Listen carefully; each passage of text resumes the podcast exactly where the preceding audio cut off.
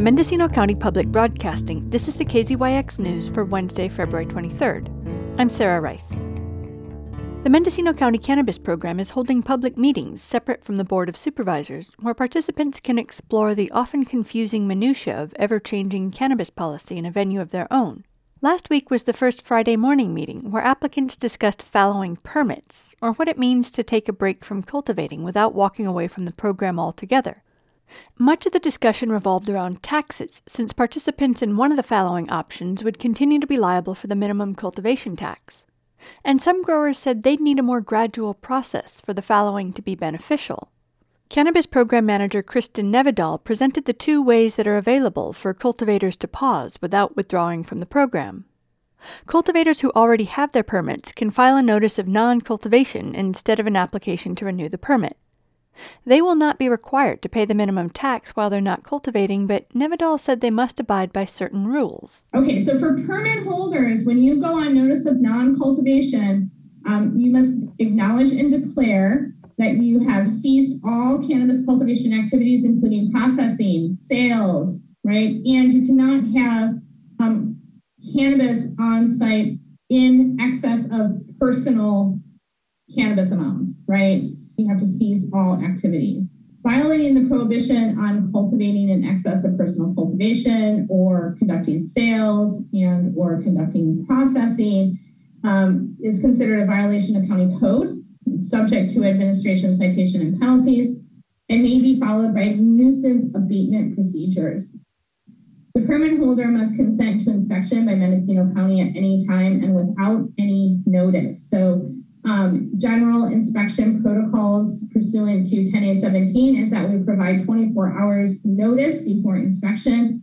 However, with notice of non-cultivation, um, it removes the 24 hour notice for inspection.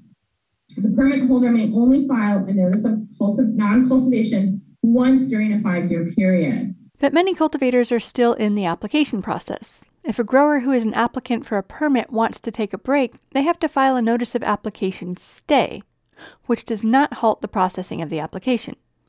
It does include an inspection that applicants have to pay for, a cessation of all cannabis business activities, and a continued tax obligation. Um, there's no fee associated with filing a notice of application stay. And a notice of application stay may be filed in order to prevent the denial of an application for a phase one permit based on inactivity for a one year period. Um, filing a notice of an application stay does not relieve the tax burden for the applicant. However, the applicant may file an appeal the following spring. Paul Hansberry of Lovingly and Legally Grown had some objections. The NAS has no tax ram- has tax ramifications, but the non-op doesn't. That makes absolutely no sense. But you're able to go and appeal, but it still costs you $341 and some odd cents just to do the appeal when it's a slam dunk and automatically it would be accepted. Um, yeah, but you still have to pay that money. That makes no sense whatsoever. Um, the, the people, if they have a problem with, with a family member or for financial reasons or for whatever reason that they have to stop cultivating, they shouldn't be, uh, you know, applied with the tax burden. Further, the notification to the states, which which conceivably could jeopardize um, the person's permit on the state level, and a woman named Tamar, who said she has an embossed receipt, highlighted her status as a taxpayer. A reason why I would say that you wouldn't be growing is because you can't sell your weed. And so saying that you have to liquidate and remove all cannabis from the property makes it really not very much of a real viable option. If you have to get rid of everything that you can't sell, you still have to pay taxes and you have to deal with all the paperwork. It's not a helpful way to keep people in the program keep taxpayers in the program for years to come.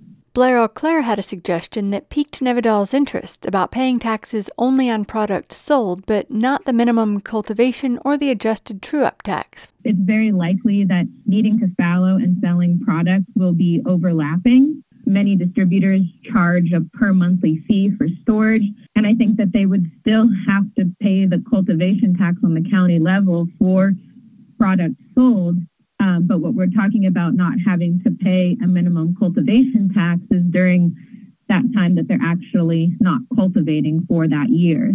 under fallowing, maybe it's the true up that's eliminated. But if folks are allowed to maintain product and material on site, that they would then be required to file their gross receipts upon selling material so that they then paid taxes on any gross receipts that occurred during the following period. Was, was I understanding that suggestion? Yeah, during the you know the year that they're fallowing, they would not be accountable for having to pay a, a true up tax, and then that would also like I think other callers had suggested too. Then we don't have then somebody doesn't have to then have to deal with the stress of um, having to do a an appeal for the taxes and more paperwork and more money.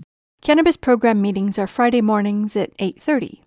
And today, from 3:30 to 5 p.m., Nevedal will discuss a direct grant program intended in part to help applicants satisfy environmental requirements. Interested parties can sign up for Canna Notes through the program's website to receive notices of the webinars. For KZYX News, I'm Sarah Reith. For all our local news with photos and more, visit kzyx.org. You can also subscribe to the KZYX News podcast, wherever you get your podcasts.